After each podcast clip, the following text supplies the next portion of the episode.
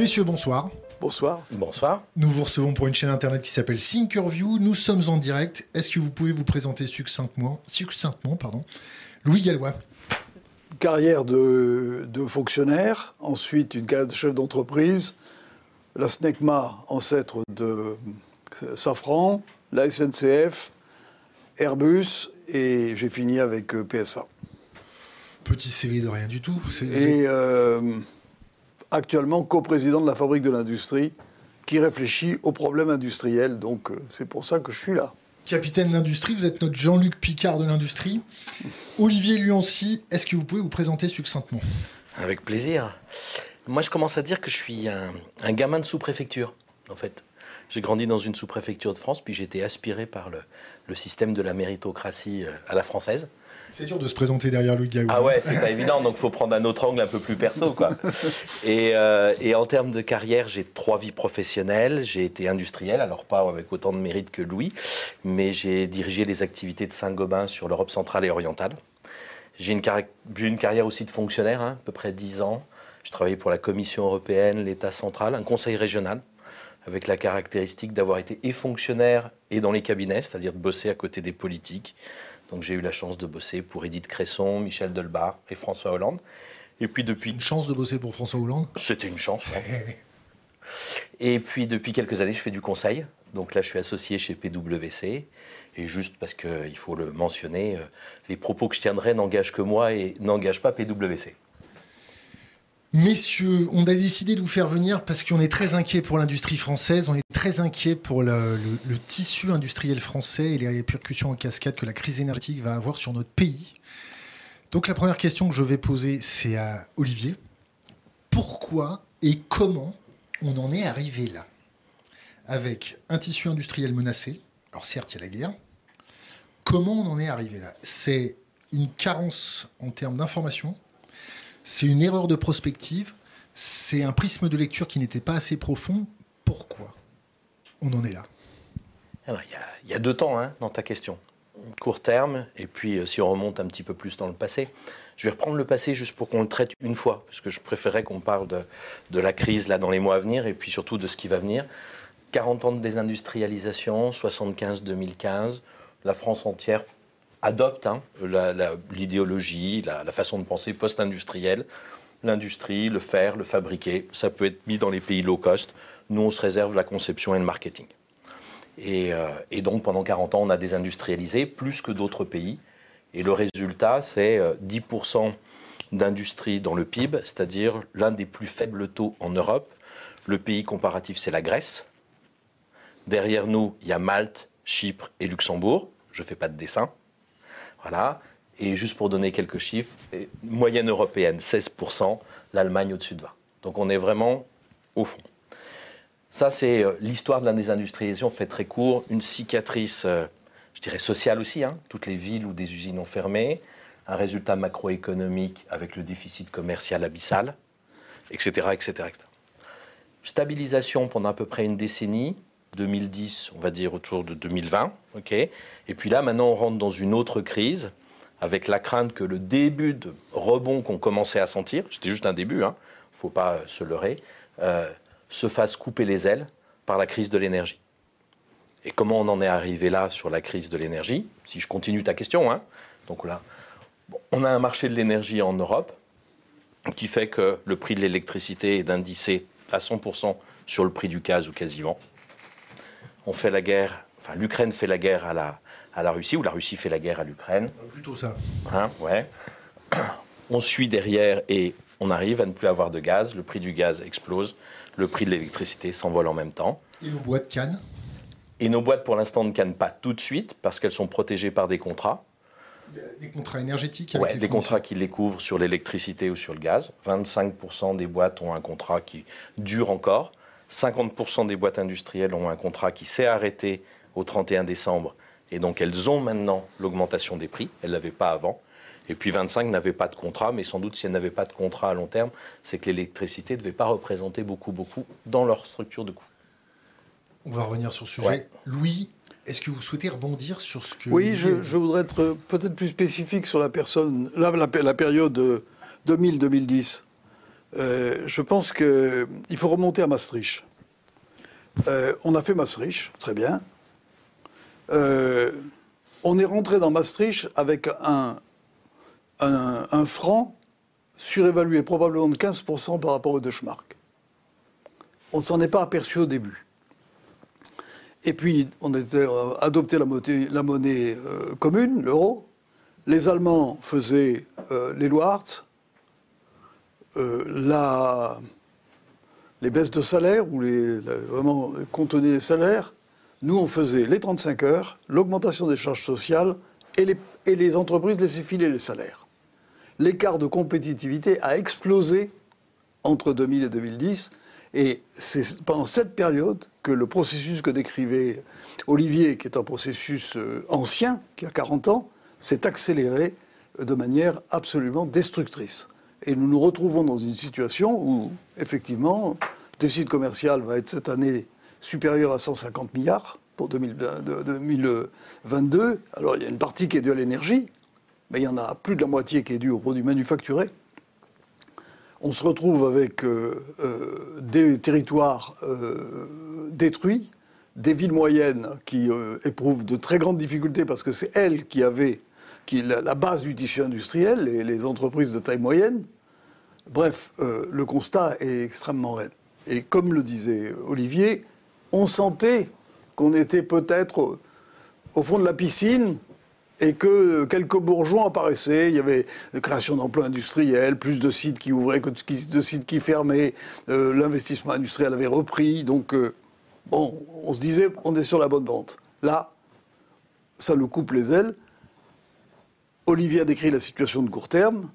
La situation de moyen terme, c'est que euh, par rapport aux États-Unis, l'Europe va se trouver dans une situation euh, extrêmement euh, difficile. Le prix de l'énergie, quatre fois moins cher aux États-Unis qu'en Europe.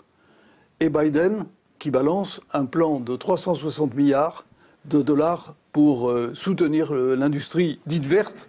Il va arroser toute l'industrie. Donc, euh, ce sont des subventions, plus les 360 milliards de dollars. La question est, que, va faire l'Europe? C'est moi qui pose des questions ici, Louis, rappelez-vous. Olivier, que va faire l'Europe? Est-ce que l'Europe va laisser les Allemands diriger euh, l'Europe? Est-ce que, euh, en fait, l'Europe, c'était un cheval de Troie allemand? Ou du moins, les Allemands sont un cheval de Troie? Les Allemands ont fait n'importe quoi avec les Russes, avec une politique du dealer de gaz, c'est-à-dire pendant des années, ils ont bénéficié d'une euh, imprégnation, une comment on dit, mitritatisation, quand on s'empoisonne avec euh, un truc. Après, après, il en faut toujours plus, toujours plus. Euh, ils sont fait avoir. la guerre en, Ukraine les a réveillés sur leur dépendance énergétique. Ça nous a réveillés un minimum que va faire l'Europe Est-ce qu'on va se retrouver avec une Europe qui agite les bras, sculpte de la fumée, euh, brasse de l'air chaud, jusqu'au moment où l'inflation, le chômage, le tissu industriel aura euh, émigré ailleurs, et que nous, on va se retrouver le, bec dans l'eau, en short, ou même, excusez-moi l'expression, à poil? Qu'est-ce que va faire l'Europe, Olivier? Alors qu'est-ce qu'elle va faire? J'aimerais bien pouvoir répondre. Ce qu'on peut constater sur les, sur les six derniers mois, c'est que ça n'a pas été très très brillant pour se mettre d'accord.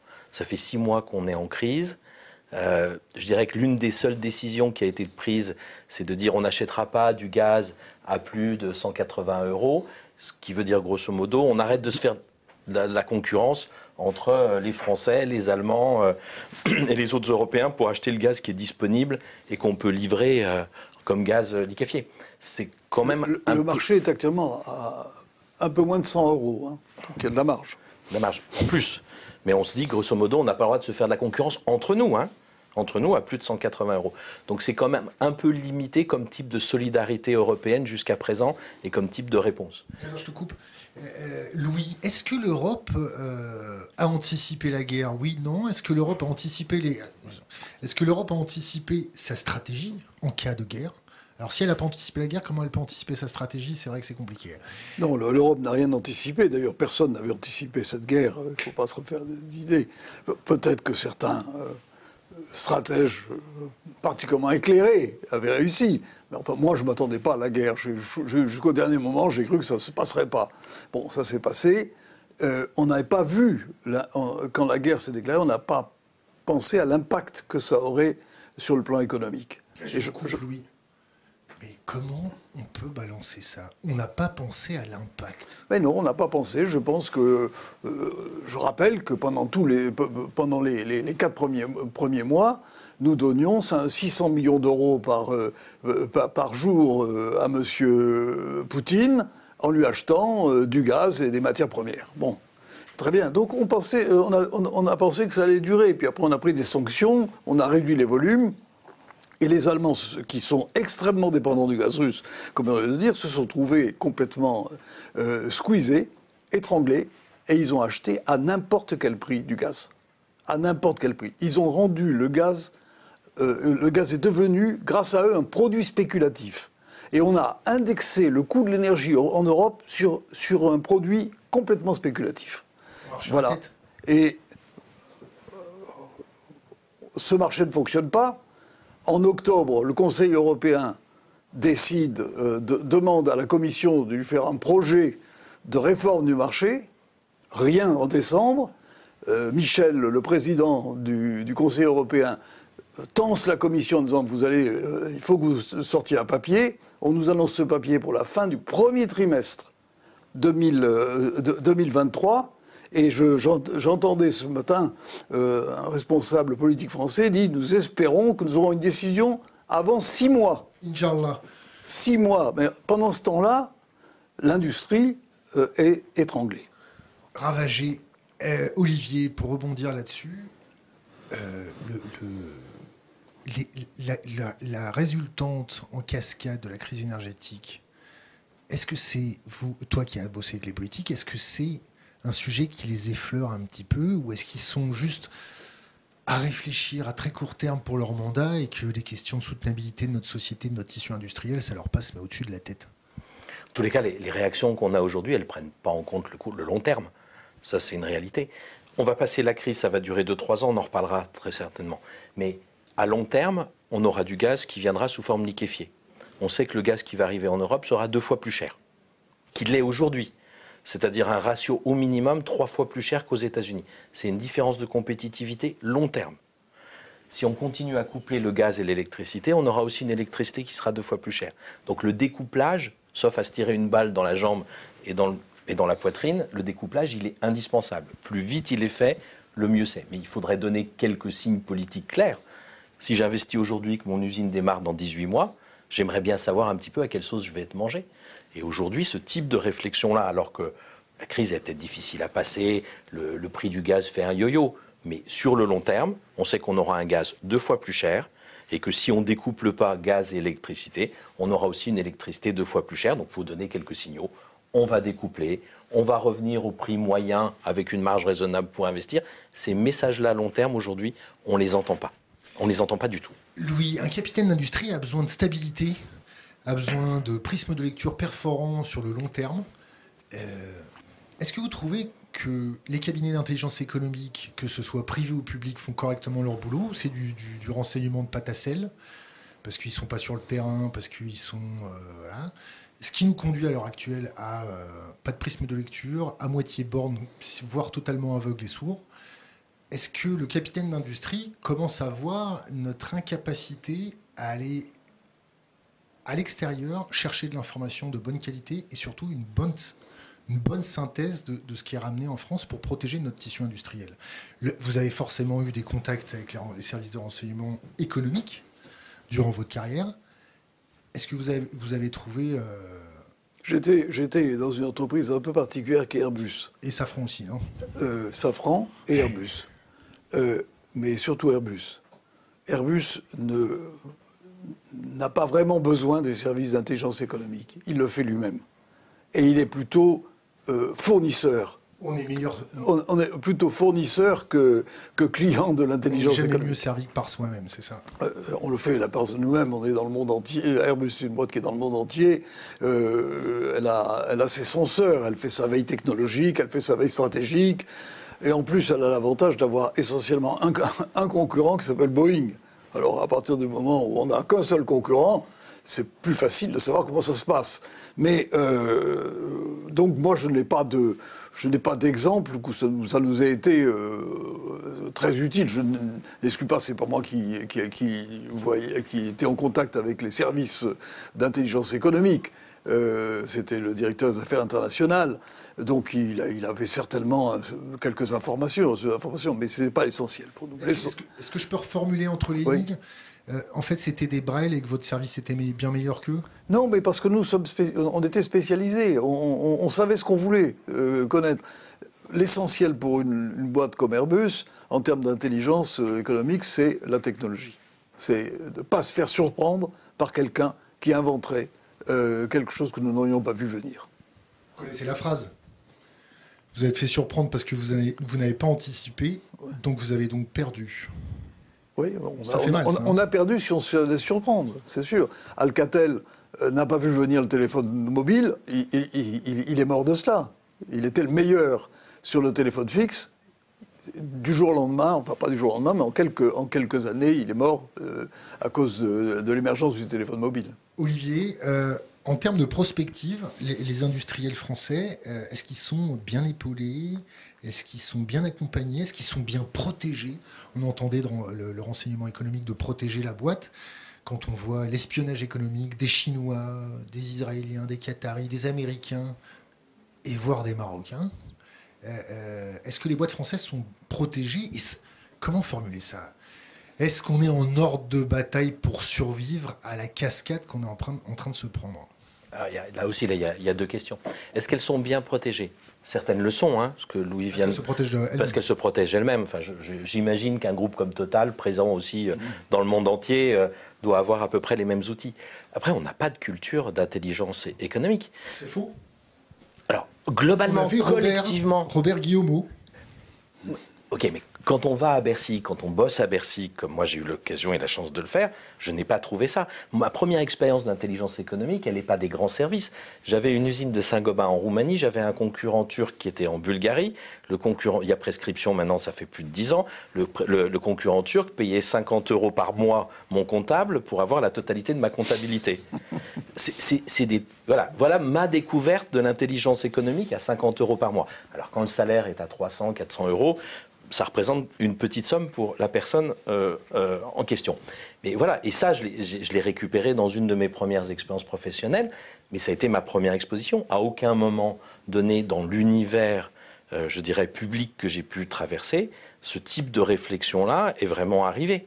Encore une fois, et quand on a essayé de faire quelques initiatives sur le sujet plutôt musclées, quand j'ai eu la, la chance d'être à l'Élysée, nos diplomates sont effrayés par ce type d'initiative et donc les arrêtent de temps en temps. Ils sont effrayés? Parce qu'ils ont peur de la, la, du retour de bâton euh, de la part notamment des États-Unis, qui sont certes un grand partenaire, mais qui aussi ont des intérêts économiques clairs et qu'ils défendent de multiples façons dans à peu près tous les secteurs euh, qu'on peut connaître. Oui, euh, sous cet aspect, j'aurais dû le dire, on a été quand même aidé. C'est-à-dire que les menaces sur nous, d'espionnage, de, pour parler clair, les menaces sur nous d'intelligence économique, là, euh, les services nous ont aidés. Félicitations. En, nous, en nous avertissant et en nous disant qu'ils avaient euh, des signaux qui leur indiquaient qu'il fallait faire attention sur nos téléphones portables, qu'il fallait regarder euh, nos ordinateurs, etc. Donc je, là, au moins, en défensive, ils nous ont aidés. Ils faisaient le pédigré un peu des gens que vous engagiez ou pas du tout? Ils faisaient le pédigré des gens que vous engagiez ou... Ah, je n'en sais rien. Ils ne m'ont jamais dit. Euh, euh, on espère. Peut-être qu'ils ont fait le mien, le pédigré. Oui, mais on sait que vous travaillez pour les services. Euh, ils avaient certainement dans l'entreprise des contacts. des antennes. Les, des antennes, les Allemands aussi, puisque c'est une boîte franco-allemande. Ce qui aurait été plus ennuyeux, c'est qu'ils aient que des contacts américains ou, autres. Parce que nous, c'était essentiellement les Américains ou les Chinois. Les conséquences sur les TPE-PME de la crise énergétique, c'est quoi? Là, on entend les, les, bouchers, les charcutiers, les boulangers, les petites boîtes euh, faire ah, ah, c'est compliqué, on va mettre la clé sous la porte. On voit sur les réseaux sociaux d'ailleurs une communication euh, pour aider les boulangers. Allez dans votre boulangerie locale, euh, soutenez vos boulangers. C'est quand même notre patrimoine. Notre art et le meilleur pain, il est en France. Et, peut-être en Algérie ou au Maroc. Mais on leur passe le bonjour. comment ça va, ça va se passer pour les petites boîtes? Est-ce que les petites boîtes, parce que là on parle au capitaine d'industrie, euh, les petites boîtes, qui c'est qui les protège? Qui c'est qui va euh, leur dire autre que aller quémander un pseudo bouclier fiscal, on vous prend 20% quand ça augmente de 100 voire de 1000% Comment ça va résister ça? Bah déjà, il faut, juste qu'on mette les chiffres. Alors on les a, c'est super, avec les boulangers. On est passé euh, de 70 à, 200, de 70 à 280, c'est minimum x4. En fait, 70 c'est un peu élevé, c'était peut-être un petit peu en dessous. Donc on est sur un x4 à x6. Quand on est une boulangerie industrielle, on a la même équation qu'un boulanger x100. D'accord? Et une boulangerie industrielle, bah, il y a plein de boîtes qui consomment autant d'énergie qu'une boulangerie industrielle. Donc la facture des PMI, c'est x4 à x6. Même s'il y a 20% d'aide, on se rend bien compte que c'est une explosion du prix. Comme je pense qu'on n'en a jamais vu, en tous les cas, moi j'en ai jamais vu de ce niveau-là. Et même quand j'étais en Europe de l'Est, qui était euh, des pays euh, où les prix, l'inflation pouvaient évoluer beaucoup plus vite que ce qui dans l'Europe de l'Ouest, j'ai jamais vu des explosions comme celle-là. Qu'est-ce que ça veut dire? Ça veut dire que en moyenne, au minimum, il y a 10% de coûts supplémentaires directement avec la facture de l'énergie au minimum. Hein. Et si on prend l'énergie qui est inclue dans ce qu'on achète, quand on est industriel, on achète des pièces, on achète, etc., c'est au minimum 20%. Donc aujourd'hui, les, industriels qui vont fabriquer à partir du 1er janvier, qui avaient un contrat jusqu'au 31 décembre, ils vont se prendre à peu près 20% de structure de coûts supplémentaires. Au minimum. Au minimum. Donc soit ils avaient augmenté leur prix avant par anticipation, et c'est vrai que les prix avaient été augmentés pas mal en 2022, plus que les coûts, ce qui fait que les résultats à la fin 22 sont plutôt bons. Oui, les dividendes aussi d'ailleurs. Hein. Les résultats sont plutôt bons. Après, l'allocation des résultats est encore un autre sujet. Et, euh, et donc, ils vont pouvoir absorber une partie, mais difficile d'imaginer qu'ils puissent absorber une telle augmentation de leur structure de coûts. Donc, à un moment donné, il va y avoir des conséquences sur, je dirais, l'économie réelle. Surtout, encore une fois, qu'aux États-Unis, il n'y a pas d'augmentation similaire, pas du tout du même ordre ni en Asie, même si la Chine n'est pas dans un très bon état aujourd'hui euh, pour compenser. Donc, voilà. Donc on va au-devant de choses avec un effet retard par rapport au déclenchement de la crise, hein. fin de l'été on va dire, où on commence à en prendre conscience, avec un effet retard qui va quand même, puis qui va être progressif, mais en tous les cas qui est là dans l'économie réelle, il est là cet effet. Oui, vous souhaitez rebondir ou pas du tout? J'abonde totalement pour ce qui concerne les, les TPE, c'est-à-dire les toutes petites entreprises le gouvernement va faire des choses, parce que c'est quand même une. Euh, sur le plan électoral, ça pèse très lourd. Euh, donc le gouvernement va faire des choses. Et puis ils ont une capacité à, se remuer, on l'a vu avec les boulangers. Moi, je suis inquiet également pour les entreprises de taille plus grande. Je ne parle pas des, grands groupes. Je parle des, ce qu'on appelle les entreprises de taille intermédiaire, les ETI, les grosses PME, etc. Ces entreprises, elles sont très peu protégées à la différence de ce qui se passe en Allemagne, où elles sont, euh, où elles sont, euh, euh, elles vont être très bien, très bien protégées, ou, bien. En tout cas. Rappelez-nous ce que l'Allemagne est en train de sortir de ces L'Allemagne est en train de sortir, je ne sais pas si Bruxelles l'approuvera, un plafond de 160 euros le mégawatt, au-delà duquel 70 euros de, 70% de la consommation supplémentaire euh, de, la consommation de l'année précédente sera couverte à, 100%. C'est très, c'est un peu compliqué. Ça veut dire qu'en gros, 70% de leur chiffre d'affaires, euh, de, leur, euh, de leur facture, sera couvert au-delà de 160 euros le mégawattheure. Et nous n'avons pas l'équivalent. Nous n'avons pas l'équivalent en France. Nous avons des protections, elles sont beaucoup plus limitées et elles ne couvriront jamais que 15-20% euh, de la facture. Donc je pense que euh, nous allons avoir une difficulté pour ces entreprises. Euh, trois solutions. Soit elles augmentent leur prix, soit elles baissent leurs résultats et s'endettent, soit elles s'en vont. Et moi, je, je, crains, je crains la délocalisation. Certaines feront faillite, peuvent faire faillite. Mais moi, je crains la délocalisation. Ou, aux États-Unis? euh, probablement euh, dans des zones où, l'énergie est bon marché, et les États-Unis ajoutent, euh, cerise sur le gâteau, à, une énergie pas chère, les 360 milliards de Biden. donc il y a un pouvoir d'attraction extrêmement fort sur une partie de l'industrie européenne. Ça ne concerne pas que la France. Hein. l'Allemagne est extrêmement inquiète de ce, qui, de ce, qui, est en train de se passer. Mais pourtant, Macron s'est déplacé voir euh, Jojo. Oui, mais. Il a dit Joe, oui, tu mais, déconnes quand même. Mais, euh, non, il n'a pas dit ça.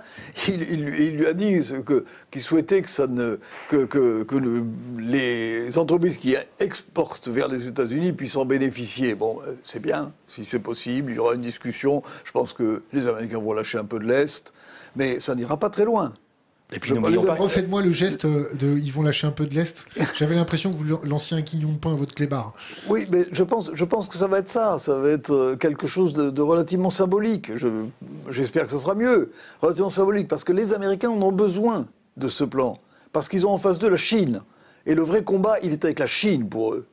L'Europe, euh, effet collatéral. Olivier, les, subventions allemandes, euh, les aides européennes, euh, on en est où là qui, prend quoi Qui aide quoi Sur le volume total des aides européennes, euh, la France, ça représente combien de pourcents L'Espagne, combien de pourcents Les Allemands, combien de pourcents Vous avez une idée ou c'est trop compliqué On a des chiffres maintenant. Alors maintenant, on a des chiffres. Louis était à une table ronde hier et la Commission européenne a révélé quelques chiffres. Dans, les aides qui ont été données, c'est plus de 50% en Europe, hein, c'est plus de 50% de l'Allemagne pour les entreprises allemandes un petit 20-25% pour la France. 25, 25%. ok. Et puis 7% euh, pour l'Italie, les autres pays étant derrière. Donc euh, l'Allemagne se, se, taille de la part du lion, assez clairement, dans cette répartition. Est-ce que l'Europe est en train de se... juste un mot. L'Allemagne... Deux mots alors. Trois. Euh, L'Allemagne a compris que ça ne serait pas européen, ne souhaite pas que ce soit européen. Il est en train de faire son Inflation Reduction Act en Allemagne, avec l'argent allemand parce qu'ils ont la capacité de financement. Et le reste de l'Europe, ils s'en foutent. Vous ne voulez pas me répéter euh, euh, euh, ce petit accent qui va bien Le, révolu, comment vous dites? Inflation Reduction Act. Voilà. Voilà, c'est le programme de Biden. Les 360 milliards s'appellent comme ça. on ne voit pas très bien quel lien avec l'inflation, mais enfin bon, très bien. c'est, ça s'appelle comme ça. Je pense, moi, que les Allemands sont en train de faire leur, leur Inflation Reduction Act et là, alors que je pense que euh, la, France devrait demander qu'il y ait un Inflation Reduction Act au niveau européen, financé par l'endettement européen. Évidemment, c'est euh, chiffon rouge pour les Allemands. Olivier Oui, et alors, il y, a un rôle de l'Allemagne, mais il ne faut pas non plus qu'on néglige trop nos propres nos propres faiblesses et nos propres faillites. Hein. Si on en est là aujourd'hui avec nos 10% d'industrie dans le PIB, clairement, c'est pas que la faute des Allemands. Non, non, hein. bien sûr. Et, par rapport à une situation, et, situation où on est décalé vers le bas, quoi qu'il arrive, si on veut réindustrialiser la France, il ne faut pas attendre je dirais, le, plan européen qui va nous sauver. Il faut qu'on se prenne par la main nous-mêmes. On est tellement décalé vers le bas qui est ou pas la crise de l'énergie, il aurait fallu qu'on fasse une politique française pour nous ramener au niveau moyen européen. Sans doute, enfin sans ça, encore une fois, on n'irait nulle part. Donc, euh, regardons-nous aussi un petit peu dans ce qu'on a fait et ce qu'on peut faire pour nous. Euh, tu as évoqué tout à l'heure la question de la demande, hein, un petit peu. Hein. Aller chez le boulanger pour acheter votre baguette, ben, pareil sur euh, beaucoup de choses. La commande publique, euh, les achats des grands groupes dont l'État est au capital. Tout cet aspect-là sur la mobilisation de la demande pour acheter du Made in France afin de sauvegarder notre industrie pendant cette crise, on ne voit pas non plus. je pense que c'est vraiment un discours facile à tenir. Tout le monde sera d'accord pas si difficile à mettre en œuvre, notamment euh, sur la commande publique. Hein, avec les textes actuels, on peut acheter du Made in France, il faut juste pas le dire et mettre les bons critères sociaux, environnementaux dans les appels d'offres, et on aura in fine du Made in France. Il ne faut pas faire un, Il faut pas peut-être sortir de l'Europe, la France. Je me fais l'avocat du diable.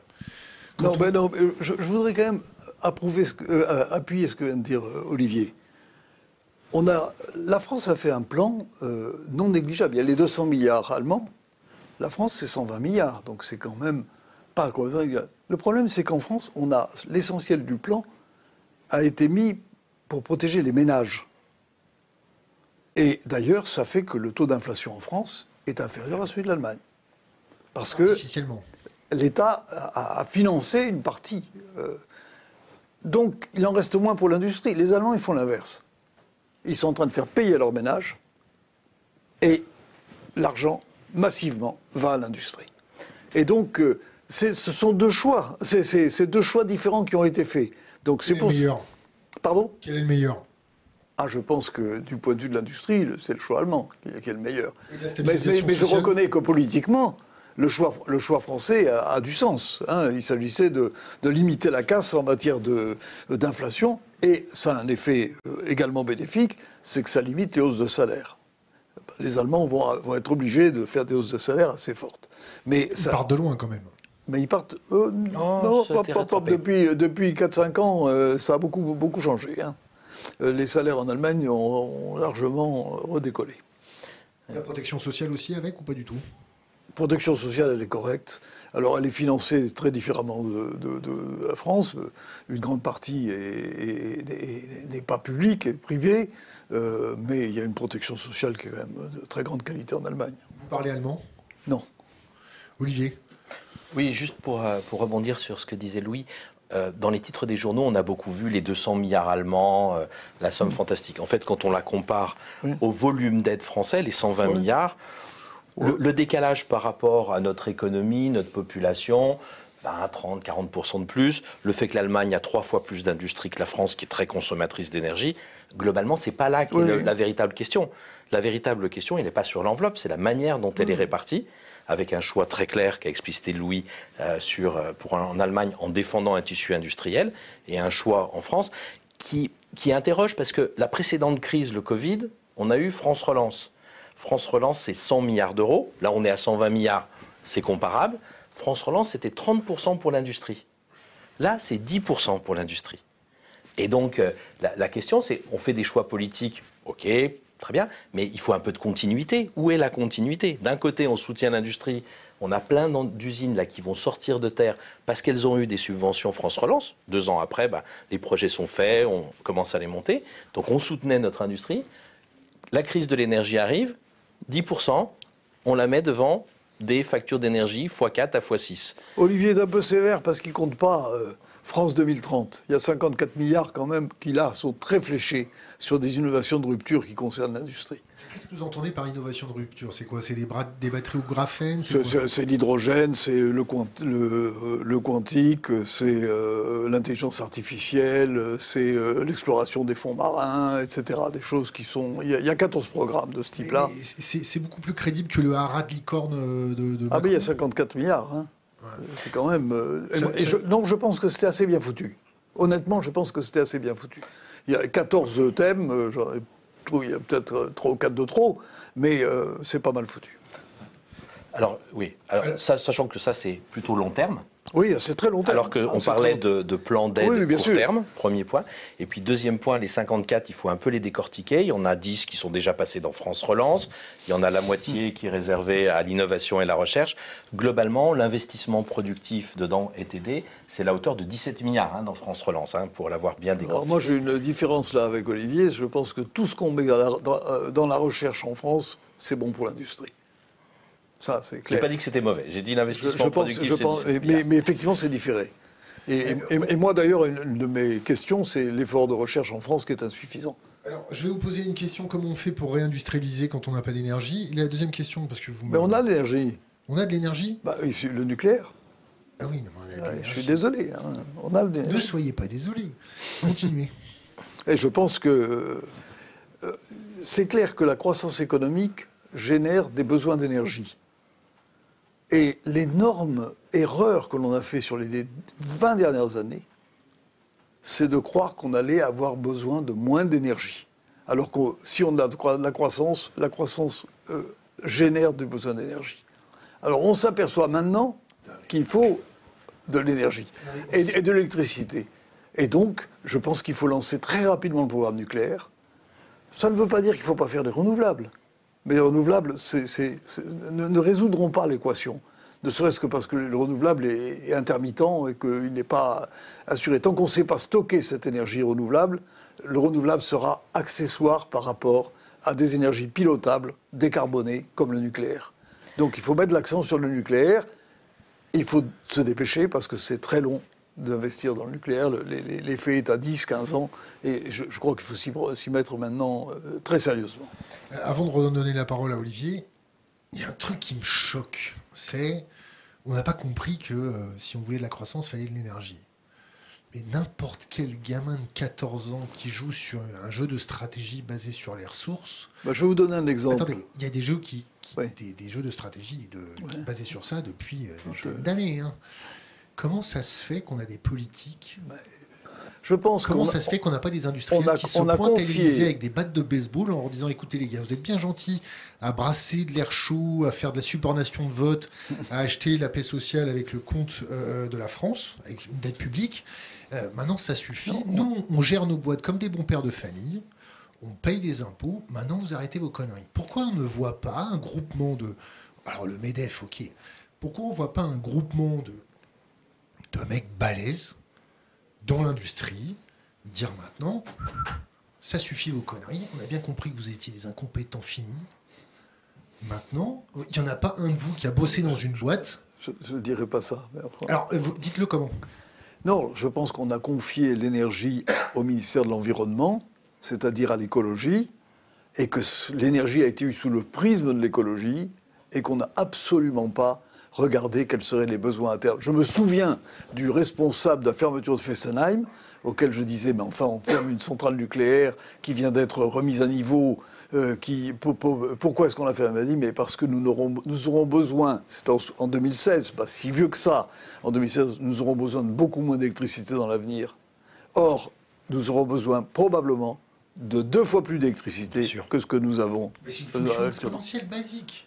Mais alors, je rajoute un détail. Euh, il y a eu une intoxication collective. Allemande. Non, il y a eu une intoxication allemande avec un lobby. Il y a eu une intoxication allemande, mais il y a eu une intoxication. Mais, les, Français ont accepté l'intoxication. Hein. Je suis désolé. Il y a eu tout un courant euh, qui considérait que la sobriété énergétique était, était atteignable et que donc il ne fallait pas investir dans ce type d'énergie. Je rappelle qu'on a fermé 13 gigawatts de capacité euh, de production d'électricité sur les dix dernières années, euh, à la fois du fossile et Fessenheim. Il a cassé le moral. Olivier. Non, il y a plein de. Il y a des solutions en plus, c'est la conviction profonde. c'est les, industriels qui se mentalisent en disant maintenant vous arrêtez vos conneries, c'est ça les solutions Non, il y a plus. tu, as dit comment on réindustrialise, puis après, euh, pourquoi est-ce que les industriels ne, protestent pas euh, plus fort? Alors, comment on réindustrialise? Un, on électrifie. Parce que demain, encore une fois, je reviens, hein, le gaz sera plus cher. Si on arrive à changer ce marché européen, on peut encore espérer avoir de l'électricité compétitive. Avec quel cuivre? Pardon? Avec quel cuivre? Oh, bah, le cuivre, il y en a. Il y en a. Il y en a. non, non, ça, je pense... Comment ça, il y en a du cuivre? Bah oui, il y en a du cuivre. dans les nodules polymétalliques sur la surface de l'Inde qui On n'a pas du cuivre en France, mais il y en a au Chili, il y en a dans un certain nombre de pays. Je pense qu'il y a d'autres métaux qui sont un peu plus critiques que, celui, que le cuivre, et sur lesquels je m'interrogerais un peu plus que, que, le cuivre. Mais bon. Deuxième point, Louis l'a mentionné, il faut, on est dans, dans un monde d'évolution technologique, euh, d'innovation fondamentale. On a France 2030, il y a de l'argent. On peut toujours euh, euh, discuter sur quelle est la bonne sous-enveloppe qui va bien. Et le côté magique ou pas. Voilà, mais ça, ça va dans le bon sens. C'est-à-dire qu'on sait qu'il y a un certain nombre de technologies sur lesquelles il faudra être. On ne pourra pas être sur toutes, ça c'est certain. Euh, mais par contre, il y en a quelques-unes sur lesquelles on peut espérer avoir un rôle de leadership, comme on a eu le leadership sur le nucléaire pendant beaucoup de décennies. Pour, pour passer. L'intoxication allemande, là. non mais c'est pas intoxication allemande. Les Allemands ont eu un débat. Ils sont antinucléaires pour des raisons qui sont probablement liées à leur passé, euh, à leur passé et aux guerres euh, qu'ils ont euh, suscitées. J'emploie des euphémismes. donc, et, ils sont antinucléaires. Et je pense qu'on ne les fera pas facilement revenir là-dessus. Même ils préfèrent nettement utiliser de la lignite, du charbon pour faire de l'électricité que du nucléaire. Bon. Le problème, c'est que nous avons accepté, nous, de nous engager sur une voie comme celle-là, parce qu'on s'est dit, si les Allemands font, c'est que c'est très bien. Et, je pense qu'on n'a pas... Euh, personne n'a réfléchi. Moi, je suis comme vous, euh, abasourdi de voir à quel point, pendant 20 euh, ans, on a laissé tomber toute prospective euh, électrique. la programmation pluriannuelle de l'électricité, la, PPE, de l'énergie, pardon, euh, actuellement, euh, on rigole quand on la relit. On rigole quand on, on, rit jaune quand on la relit. Je rappelle que c'est pas vieux, c'est 2020. la dernière mouture. Pourquoi vous rigolez? Parce que c'est sous-dimensionné parce que c'est complètement décalé par rapport à la réalité. On est sur des prévisions de consommation extrêmement. euh, qui, qui sont absolument pas celles que l'on va constater, si on arrive à réindustrialiser. Mais évidemment, si on bazarde l'industrie, là, le problème est réglé. hein. Euh, on a, plus, on a besoin, besoin de beaucoup moins d'électricité. En plus, on apprendra à fermer le. Euh, à éteindre la lumière en quittant la pièce. À Donc- mettre un bonnet. Ou un col roulé. Olivier. Ouais, je continue sur, le, sur comment on réindustrialise. On a dit la- l'innovation, ok. Et puis il y a tout un, un- un sujet qu'on a complètement oublié, euh, c'est euh, les PMI et les ETI dans les territoires qui ont des projets qui ne sont pas de l'innovation fondamentale, c'est-à-dire qui ne sont pas derrière le laboratoire de recherche public ou privé qui utilise la dernière thèse, le dernier brevet, mais qui font de la tech quand même, hein, ce qu'on appelle de la low-tech ou de la mid-tech. Et là, il y a des dizaines et des milliers de projets qui existent. Euh, le potentiel, on ne va pas le chercher, on le développe là. Et ça, me permet de faire le lien avec ton autre question, euh, qui est euh, pourquoi est-ce que les industriels, finalement, ne protestent pas plus? Moi, j'ai le sentiment que, que l'industrie en France, c'est encore la fille sage de l'État du 19e. C'est-à-dire, on attendait tout de l'État. N'étais pas si sage que ça à l'époque. hein. On va, on va négocier dans les alcôves des ministères. C'est vrai. On va négocier dans les alcôves des ministères. On va pas faire le rapport de force sur la place publique comme l'ont fait euh, les agriculteurs ou bien les artisans et on voit les boulangers. Mais la société autour de nous, elle a changé. Un rapport de force maintenant euh, politique n'existe plus s'il n'est pas sur la place publique. Donc il y a toute une culture de communication euh, qu'il faut réacquérir et qu'aujourd'hui, l'industrie n'a pas tant que ça. Et moi, je, je pense que il faut que les chefs d'entreprise s'expriment, mais il faut surtout que leurs salariés s'expriment, leurs ingénieurs, leurs techniciens, leurs ouvriers. Il faut qu'ils s'expriment et il faut de leur donner la possibilité de s'exprimer. Pourquoi il faut les laisser s'exprimer? Pourquoi Ben, ben, il faut, Ils laisser- s'exprimer parce, qu'il faut, il faut- parce que il faut, il, faut qu'ils développent, qu'ils disent pourquoi il faut de l'industrie dans ce pays. Et, et également pour dire que l'industrie, c'est un métier d'une très grande noblesse. On prend de la matière, on la transforme. On fait des choses, on fabrique, ça se voit, on se ment pas, là, on fait des choses concrètes. Donc je pense que ce sont de très très beaux métiers. Et en plus, on a besoin d'industrie. On a besoin d'industrie pour nos villes moyennes. On a besoin d'industrie pour équilibrer nos, nos comptes. On a besoin d'industrie pour, acquérir un minimum de souveraineté. Euh, on a besoin de l'industrie parce que c'est elle qui porte la recherche dans les sciences dures. Et donc la solution Et- pour l'environnement Et, et donc, euh, et, et- et on a besoin d'industrie. On a besoin d'industrie pour l'environnement. Il n'y a pas. être le public qui porte euh, les sciences dures d'ailleurs, pas, Pardon pas- pas le privé. Ça devrait être le public, l'État qui, qui, mette la, qui, qui, qui- ait la capacité de financer la science, la recherche. Non, il y a, les entreprises aussi financent la, la, la science, la recherche. Mais Et 70% ça Euh, vient de Oli- l'industrie. Oli- Olivier vient de le dire. Euh, on, on- on a les problèmes d'environnement, la transition énergétique et écologique. Chaque fois qu'on qu'on- qu'on aborde un problème, il y a un produit industriel derrière. On parle du solaire, il faut des panneaux. La voiture électrique, c'est un Euh, produit euh, manufacturé. euh, la voiture électrique, il faut, il, il- il- il faut des batteries. Euh, euh, les, euh, les- les matériaux, euh, la viande végétale, il faut, la- il faut la fabriquer. Euh, le, le- le recyclage, le recyclage des produits, c'est de l'industrie. Le recyclage du produit, c'est de l'industrie, etc. L'industrie, elle est partout. C'est 20% de la consommation d'énergie et c'est 100% des problèmes. Des, des- des- des solutions. solutions. Des solutions, pas des problèmes, lapsus. des solutions. Alors, ça, ça me per- je suis désolé, je reprends la parole, Olivier. Ça me permet, ce petit lapsus, me permet de rebondir sur un autre truc. Oui, j'espère qu'il n'est pas significatif. Le quoi lapsus. Oui, Le lapsus. j- Oui, j'espère aussi. hein. Euh, là, on se retrouve avec des industries euh, qui ont menti. Je prends l'industrie du pétrole, qui depuis euh, environ 1970 était au courant que leur activité fournissait un réchauffement climatique. On a vu Exxon, les derniers papiers d'Exxon euh, sortir.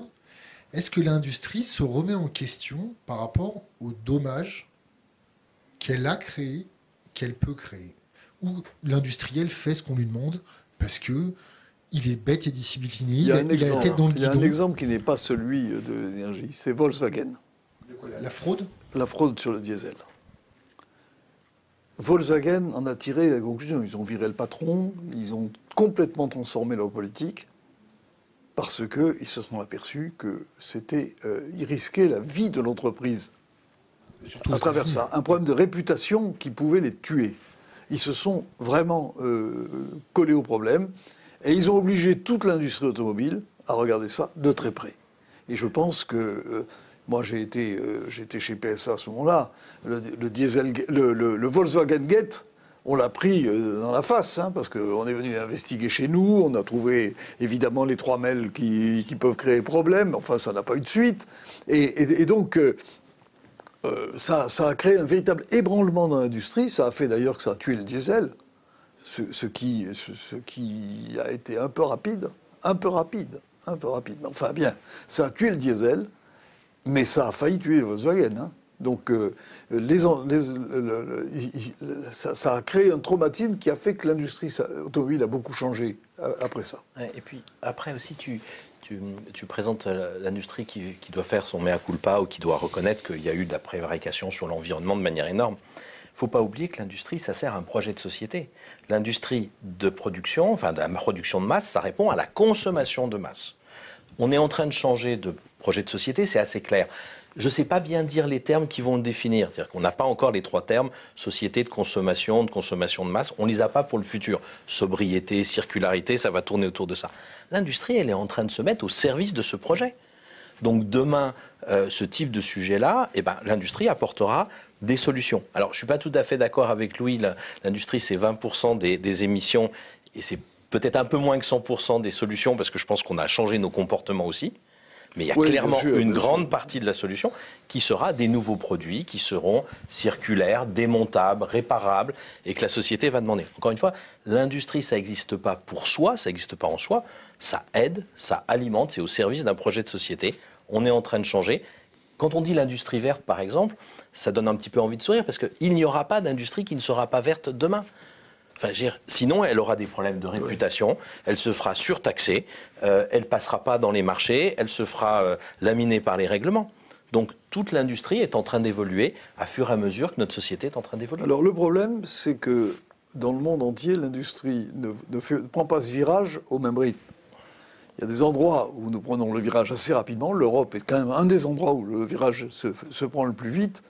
Il ne faudrait pas qu'en prenant ce virage, nous soyons complètement déventés c'est-à-dire que les autres industriels continuent à, produire euh, du carboné, euh, de, l'acier carboné, que nous on se mette à l'acier décarboné qui va coûter 20-30% plus cher. Donc euh,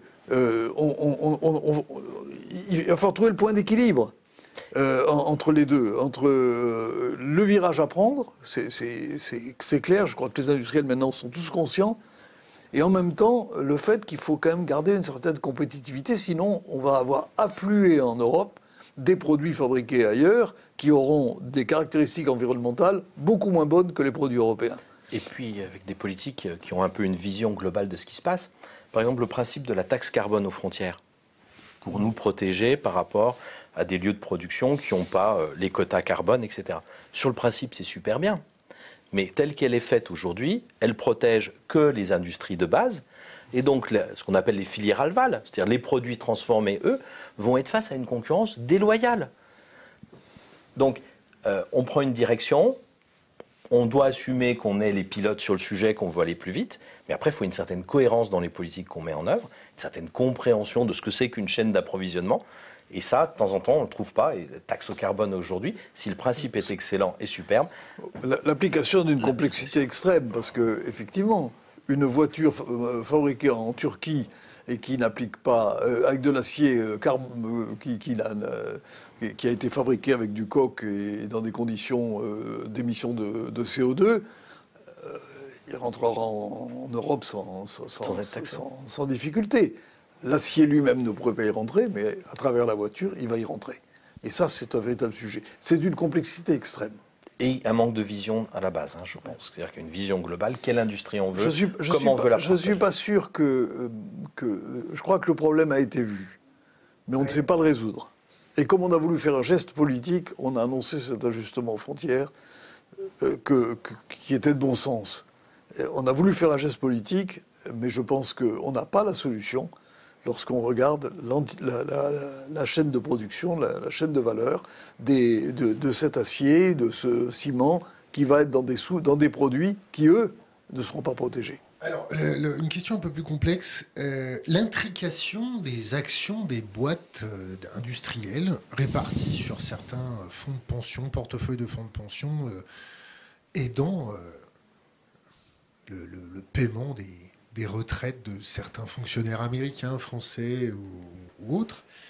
Si c'est un fonctionnaire américain, parce que le fonctionnaire français, il n'a pas de fonds de pension. Oui, je suis d'accord avec vous. si les industries baissent, si leur cotation baisse, leur action baisse, leur rendement baisse dû au changement euh, climatique et à la transition énergétique, ou parce que l'industrie se vautre, parce qu'il n'y a plus d'énergie bon marché, les répercussions que ça va avoir sur ces marchés financiers, est-ce que c'est anticipé, pas anticipé? Est-ce que ce virage est compris, pas compris? Est-ce que ma question était trop nébuleuse pour me faire comprendre? Non, mais les premières conséquences telles que je les comprends, enfin, l'industrie c'est 10% du PIB français, donc même si ça réduit, allez, on va dire que ça réduit de 20%, scénario catastrophe, ça fait 2% de baisse par rapport à la totalité du PIB, par rapport à une croissance normale. Je ne dis pas que c'est n'est pas l'épaisseur du trait, mais globalement, pour la macroéconomie, bon, ok. Par contre, si on voit les conséquences sociales, Louis a parlé des villes moyennes qui ont été désindustrialisées et qui est certaine, je veux dire, une faillite d'une entreprise industrielle qui est le plus gros employeur dans une ville moyenne, il n'y a pas que l'entreprise qui fait faillite, il y a le territoire qui part derrière. Hein. il y a ça, il y a les questions de souveraineté. Euh, comment est-ce qu'on veut être maître de notre destin collectif euh, quand on n'a pas une industrie de pointe qui permet de résoudre un certain nombre de questions? On est le pays de Pasteur. Sur le Covid, on n'a quand même pas brillé. Voilà. Donc, question on de. Brillé, on a brillé, on a mis des, affichettes à 4 à Charles de Gaulle. On a brillé par notre incompétence. On a brillé par notre nonchalance. Le pays de Pasteur. Nous, chez nous, euh, il y a un peu des toubibs et on a bien rigolé de voir euh, la panique de gens qui n'ont pas anticipé, qui n'ont rien Non, ils n'ont pas vu une rupture, une rupture technologique qui est l'ARN. C'est-à-dire, ah, mais ils ne l'ont pas vu. Ils ne l'ont pas vu. Pasteur, moi je suis, euh, euh, à l'Assemblée générale de Pasteur, mais pour Pasteur, ça a été une claque absolument terrible. C'est qu'ils travaillaient sur un autre vaccin, sur un vaccin classique. Et ils se sont aperçus que c'était l'ARN messager, qu'il fallait travailler sur l'ARN messager. Comme les... et, et ils s'en sont aperçus trop tard. C'est un peu comme Alcatel, qui travaille, euh, qui devient le meilleur sur la téléphonie fixe. Et, je pense que Sanofi a été un peu dans la même situation, et donc ils ont été à côté de la plaque. Ça prouve d'ailleurs que la veille technologique n'avait pas été bonne. Là, là, la veille technologique n'a pas été bonne. Alors ça, c'est sur l'innovation, hein, la, souveraineté, mais il y a aussi tous les produits de, tous les jours. Euh, aujourd'hui, vous allez dans une pharmacie, de l'iprane, euh, antibiotiques de base, euh, pas dispo pour les gamins on va pas mettre la France à genoux pour ça, mais ça, instille un espèce de doute quand même sur la capacité de notre pays, de notre tissu industriel. Ça, c'est de l'industrie de base. C'est pas l'industrie la plus high tech, la plus deep tech, pour reprendre ces, anglicismes. Donc ça aussi, c'est de l'industrie. Les, quelques points d'industrie qui nous manquent, ils permettent aussi de se rassurer par rapport à la sécurité d'approvisionnement sur des choses de base, et encore une fois, des produits qui peuvent exister depuis 50 ou 100 ans. Et puis le dernier point qu'on a évoqué, si on veut vraiment, si l'Europe veut être leader sur la transition écologique, il va falloir réinventer toute une série de, produits manufacturés. La voiture, c'est le premier exemple, mais n'importe quel produit qu'on a autour de nous va devoir demain être démontable, réparable, recyclable en dernière ressource, en dernier recours. Ben, tout ça, il faudra bien que c'est des produits industriels. Si notre industrie se met pas là-dessus, on sera à la remasse en Europe si l'Europe devient le leader. Voilà, tout ça, c'est des enjeux qui sont derrière l'industrie, à mon avis, plus que le paiement euh, de la retraite euh, dans les fonds américains. Oui, euh, veille technologique. C'est un peu notre dada ici. J'ai l'impression. Ouais, ouais. si, on ne veut pas se faire surprendre. il, faut, essayer de ne pas se faire surprendre. Il y a qui de bon en France encore sur la veille technologique? Je pense qu'il y a des boîtes que. Allez, on me donne des boîtes françaises là. Non, c'est un effort collectif. Les chercheurs. C'est les chercheurs qui voient, qui voient les choses arriver du plus loin. Il y a les chercheurs, il faut les écouter. Il faut les écouter parce que c'est. Ils savent beaucoup de choses. Parce qu'eux, ils sont en contact euh, avec la communauté mondiale. Il faut, qu'ils, euh, il, faut, il faut les écouter. Il y a les entreprises qui ont leur propre réseau. J'évoquais euh, Airbus, mais les autres aussi. Euh, et puis, euh, les services étatiques ont leur rôle. Olivier évoquait tout à l'heure les ambassades. ils doivent pouvoir savoir ce qui se passe en Corée. Hein par exemple, par exemple la, Corée, qui est un pays que je connais un peu, est, un pays qui, me paraît formidablement intéressant à regarder parce que c'est le Nord ou le Sud? Euh, Corée du Sud plutôt. La Corée du Nord, j'ai beaucoup d'affection, mais enfin, c'est pas pareil. La Corée du Sud, c'est un pays de 50 millions d'habitants qui n'a aucune matière première, qui est face à des colosses comme la Chine, le Japon et la Russie euh, à ses frontières, qui est en guerre avec le Nord. Et ce pays de 50 millions d'habitants, c'est le plus connecté du monde. C'est un pays qui a été capable de générer Samsung et LG. Euh, c'est un pays qui, a montré, parce qu'il s'est pris en main, qu'on était capable de, à partir d'une base euh, très faible. Je rappelle que c'est un pays extrêmement pauvre. En, 1950, c'est un des pays les plus pauvres du monde. Actuellement, c'est un PIB par habitant qui est supérieur à celui de l'Espagne. Donc, euh, c'est un pays qui a fait qui a explosé. Et je pense qu'il nous donne des indications sur le type de politique industrielle qu'on peut mener, parce qu'ils sont en économie ouverte. Ceci, pas ils ne sont pas protectionnistes. Il faut quelquefois des petites misères, mais ils ne sont pas euh, globalement protectionnistes. Il nous montre, montre qu'on peut faire de la très belle industrie dans un pays qui n'a pas les ressources euh, minières ou autres euh, que, qui, qui avantagent, par exemple, les États-Unis. Et je pense que ça, c'est très important pour nous qu'on regarde ce qui se passe dans ces pays-là. Est-ce qu'il est faudrait qu'on revive euh, ce petit moment historique difficile pour faire émerger des leaders dignes de ce nom? C'est-à-dire que les, les, Coréens du Sud ont été... je, ne souhaite pas que nous traversions les mêmes, euh, oui, difficultés que la Corée. Vous avez compris ma question, c'est-à-dire que les, périodes d'abondance génèrent des, leaders euh, aussi pertinents qu'un filet d'eau tiède, et, les, périodes dures euh, font émerger des gens, des leaders, des, des, points de vue long terme, des, stratégies long terme, et des choses comme ça. En sortant de la guerre, Conseil national de la résistance, toute une évolution. Bernard Zambert, euh, avec Pompidou, qui nous fait le, programme thermonucléaire sur le coin d'une table. Euh, euh, Je vais vous dire quelque chose de qui apparaît presque scandaleux. C'est Bernard Eisenberg n'était pas président de la République. Non, je suis d'accord avec vous. J'ai beaucoup de, respect pour Bernard Eisenberg. C'est un patriote. C'est quelqu'un qui aime son pays et qui, a décidé, qui avait décidé, parce que maintenant il est quand même comme moi, retirer des, voitures. Hein. Euh, mais euh, il avait décidé euh, de, de, se mettre au service de son pays. Et je pense que ça, c'est très important. Le patriotisme, c'est une valeur qui n'est pas... qui, n'est pas, enseignée, qui n'est pas enseignée.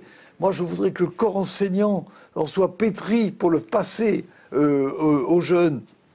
Et la Corée, je reviens à la Corée, le patriotisme, il, est spontané, puisqu'il y a la guerre avec la Corée du Nord. Hein, il est spontané. Mais je vois la force que ça représente. Regardez le patriotisme chinois, la force que ça représente. C'est un danger, non? Pardon? C'est aussi un danger.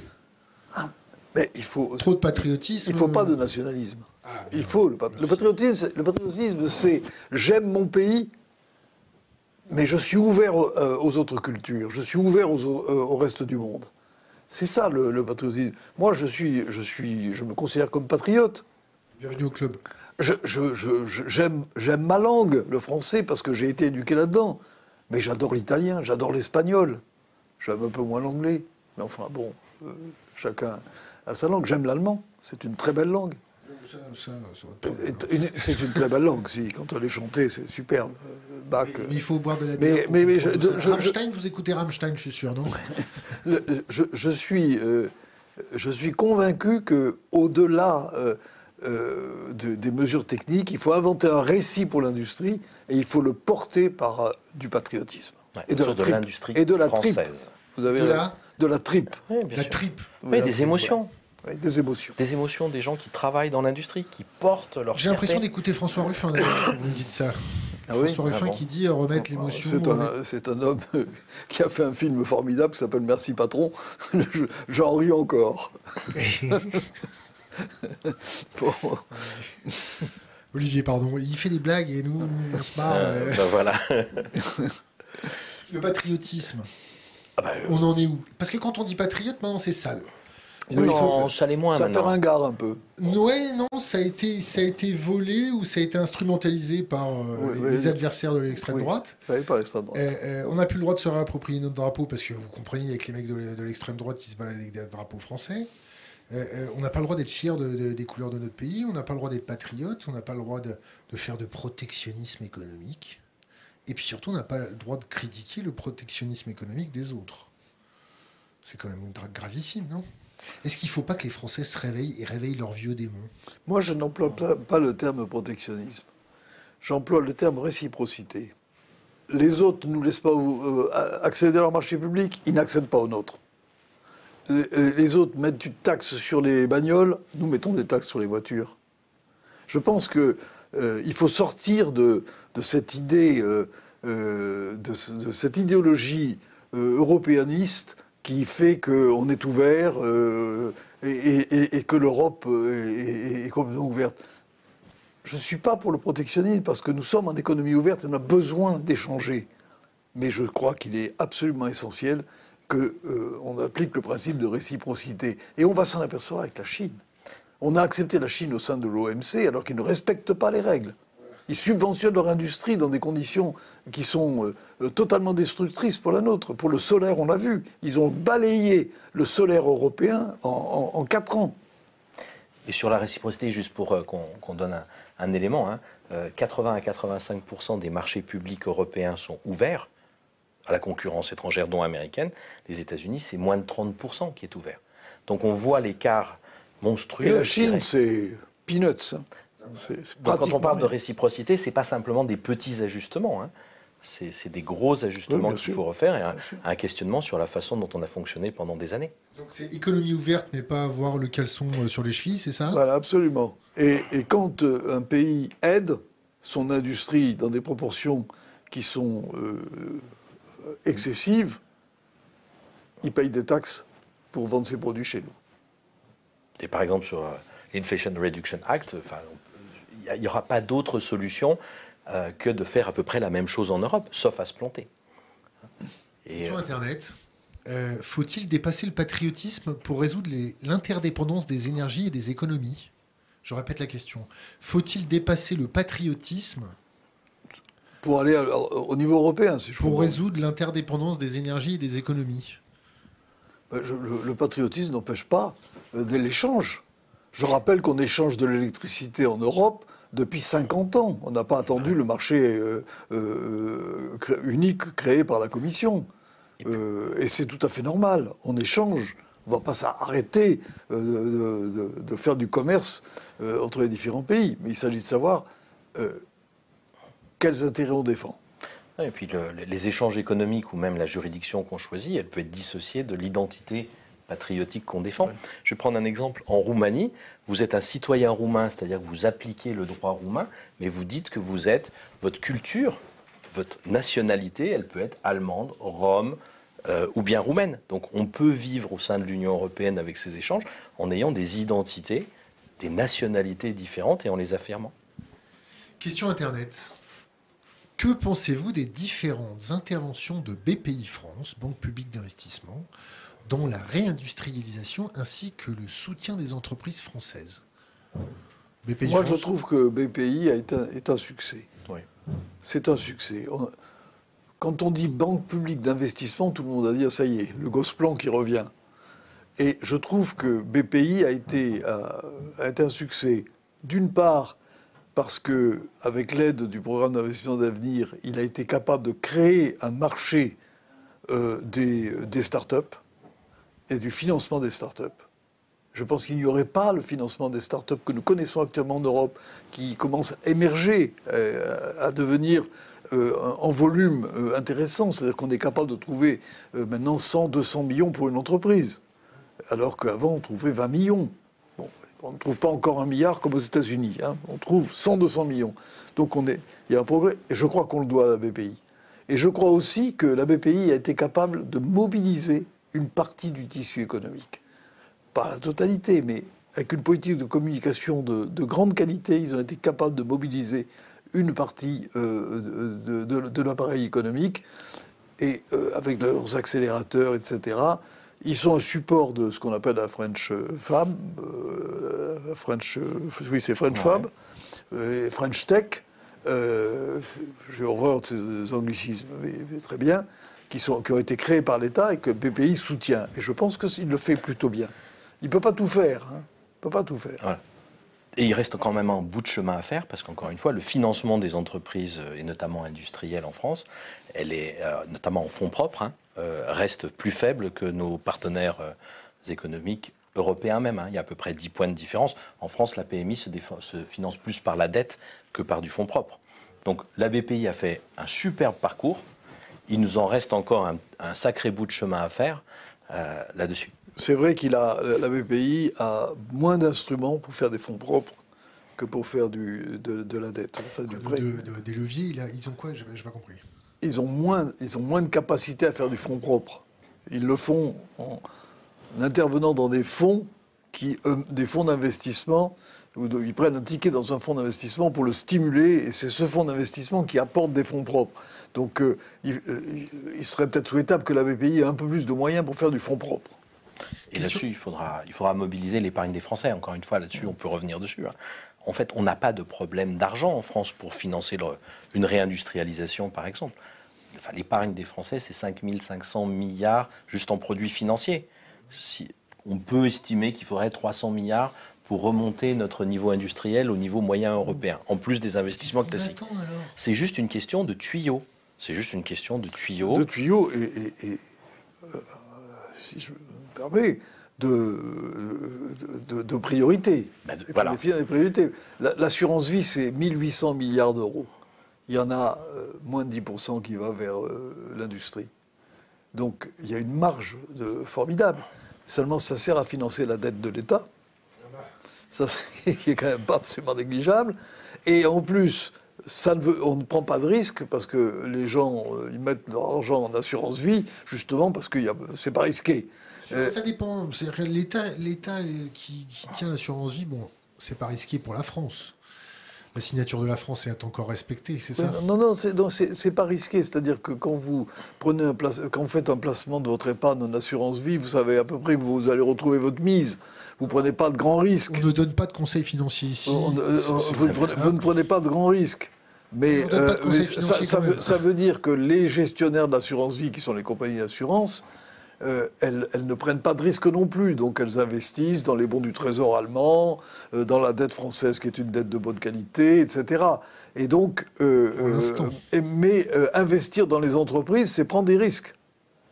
Alors il y a une petite partie de l'assurance vie qu'on appelle l'assurance vie en unité de compte, excusez-moi du langage, qui, va vers euh, les actions et donc vers une certaine prise de risque. Mais cette prise de risque, elle est extrêmement limitée, puis c'est euh, investi dans les valeurs les plus traditionnelles, les plus stables, etc. C'est pas du tout investi dans les start-up. Alors il faudrait que ça aille vers, euh, vers les start-up. Et le, message vraiment, c'est que nous n'avons pas de problème de moyens, de ressources pour faire cette réindustrialisation, notamment on a un problème de priorité et de volonté de ce qu'on veut faire de cette fantastique ressource qu'est l'épargne des Français, qui est orientée, comme l'a dit Louis aujourd'hui, et pas vers des, objets productifs qui nous permettraient d'avoir la souveraineté, la sécurité d'approvisionnement, la cohésion des territoires, parce que c'est du boulot dans, près des villes moyennes et dans les territoires, et puis une capacité à répondre aux enjeux environnementaux. Encore une fois, il y aura une partie de nos comportements qui vont changer, mais euh, la voiture électrique, c'est un objet manufacturé. Il faudra bien le réinventer partout. Vous y croyez la voiture électrique? Euh, un, énorme bullshit, ça? Est-ce que c'est pas il faut, Moi, je crois à la voiture électrique. Mais je pense qu'il faut dire aux gens ce que c'est. Il ne faut pas leur dire que euh, c'est euh, la panacée universelle. Ah. Il ne faut pas leur dire que c'est clean d'un bout à l'autre parce qu'on utilise des matériaux qui, ont des, impacts écologiques non négligeables. Le lithium, euh, par exemple. Les mines de lithium, c'est pas très propre il faut beaucoup de lithium dans les automobiles. On utilise du cobalt qui est euh, extrait par des enfants au Congo et traité ensuite en Chine, qui nous revient de cette manière-là. On va peut-être faire des, batteries sans cobalt, mais pour le moment, il faut du cobalt. Donc, euh, on ne sait pas très bien quoi faire des batteries une fois qu'elles seront en fin de vie. Euh, bah, bon, il faut, expliquer tout ça hein, si, on veut véritablement avoir le bilan de, de la voiture électrique. Et si en plus on les recharge avec de l'électricité allemande qui est au, charbon. au charbon ou au lignite, euh, euh, là on, est, on, produit plus de CO2 qu'avec une automobile. Hein. en, Allemagne, il faut 150 000 km pour qu'une voiture électrique produise moins de CO2 qu'une voiture à essence. En France, c'est 100 000 km. Donc, euh, il faut expliquer ça aussi. Euh, mais je pense qu'on va vers la voiture électrique. D'ailleurs, on va vers les usages électriques. C'est pour ça qu'on va avoir besoin d'électricité. Parce qu'on va faire, on, va, on va développer la fabrication d'hydrogène. Euh, vous avez quoi comme voiture, vous? Pardon? Vous avez quoi comme voiture, une électrique? J'ai une 208 essence. Excusez-moi. C'est bagnole, hein Non, mais je n'ai pas de voiture électrique. J'ai une 208 essence. Mais... Qui a combien de kilomètres? 10 000 km, elle est assez neuve. Donc, euh, mais euh, je, crois que les usages vont devenir électriques. Il va nous falloir beaucoup d'électricité. La voiture sera électrique. Elle, sera peut-être hydrogène dans un avenir un peu plus lointain. Mais euh, si elle est hydrogène, elle sera électrique, parce que pour fabriquer de l'hydrogène, il va falloir beaucoup d'électricité. La, la, décision sur la voiture électrique, je pense qu'elle est symptomatique de ce qui nous arrive. On est dans un monde politique avec une décision qui a été prise sur un symbole. Oh, c'est magnifique, c'est formulé, j'adore. Et, le symbole, c'est euh, je veux plus du diesel et je veux la bagnole électrique. Ce qui est en train de nous arriver avec la transition écologique, etc., c'est que plein de sujets n'ont pas une réponse simple. Et on va réintroduire, il faut réintroduire dans le débat public tout ce savoir des industriels, des ingénieurs, pour répondre à la question, la voiture électrique, c'est bien dans un certain nombre d'usages, mais peut-être que la voiture thermique, ça va être mieux pour l'environnement dans d'autres. Il va falloir un peu avoir ce, discernement qu'on a, oublié. Il faut vraiment réintroduire ce savoir-faire dans le débat public. Question Internet. Alors, il n'y a pas si longtemps, la France, l'Europe, devait être le leader sur le photovoltaïque. Aujourd'hui, la Chine a la main mise sur la fabrication. Ne pensez-vous pas que la Chine attend que l'Europe lâche de l'argent et s'endette pour du développement et après, il rafle la mise sur la production par du dumping. Pour le photovoltaïque, la messe a été extrêmement facile à, dire. Ah euh, c'est une industrie qui a été archi subventionnée en, en, Chine, archi subventionnée pour tuer l'industrie européenne. ils ont réussi. Sur les dix premières boîtes qui fabriquent des panneaux photovoltaïques, neuf sont chinoises. Mais nous nous sommes laissés faire parce que lorsque nous aurions pu mettre des, des barrières anti-dumping, oui. Euh, j'ai un souvenir terrible d'un déplacement de la chancelière allemande en Chine, euh, qui est revenue de ce déplacement en disant non, il n'y a pas de dumping. La première réunion technique au niveau européen avait lieu 15 jours après.